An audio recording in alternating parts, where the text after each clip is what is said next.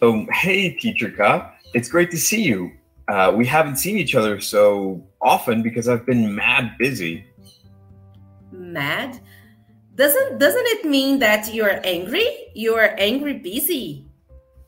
Oh, actually, not really. So, I'm from New York, and something that's very common that we say is mad as a form of emphasis, you know? So, when I'm saying I'm mad busy, it doesn't really mean I'm angry. It means that I'm very busy. And, well, I wouldn't use it only for busy. It's not the only way or situation that I can use it in. I can use it basically in any situation where I want to give this sort of emphasis. For example, right now it's October, so it's not really super, super cold. But by the time we get to November, December, at least in New York, we might go out and say, it's mad cold.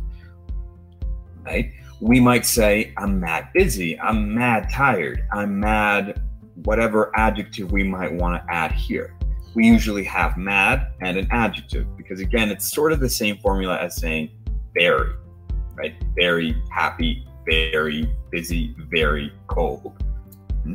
Viu que curioso, pessoal? Então, ele tá usando mad não para descrever que a pessoa tá brava, alguma coisa assim, e sim para enfatizar que tá muito very, né? A mesma coisa que ele estivesse substituindo a palavra very, né? Então ele tá usando mad para substituir a palavra very mesmo. bem, bem interessante essa forma de usar o Mad. E ele diz que em Nova York as pessoas usam muito isso.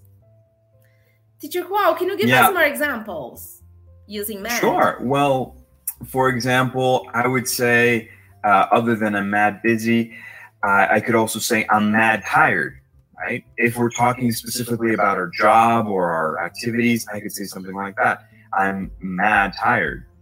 Um, one thing I would clarify, though, guys, is that we shouldn't really use this kind of expression in a formal setting. Obviously, Teacher Ka and I were talking casually. You know, we're talking like friends. So we're not really saying something that we should use in a meeting, in a professional situation, or anything like that. Right. So in that sense, we could say, I'm mad hungry. Right. If we're, you know, just sitting down with a friend, uh, casually chilling, watching movies, and hey, suddenly, you know what, Cap? I'm mad hungry. Let's order some pizza. Okay, so can I say, oh, I'm mad happy today. I've bought a new puppy. Yeah, yeah, you could. The only thing that it would be is that it does sound a little, just very slightly um, different when you say mad and happy. So we would usually um, use mad, especially to give emphasis that is intense. It doesn't always mean very, very good, you know? You can say I'm mad angry, you can say I'm mad happy, but something that might sound a little bit more typical would be I'm mad excited, you know, like with a lot of intensity. That's kind of where the use of mad comes from. It's not wrong at all. It's totally fine. And you can say that, but not many people will usually say that.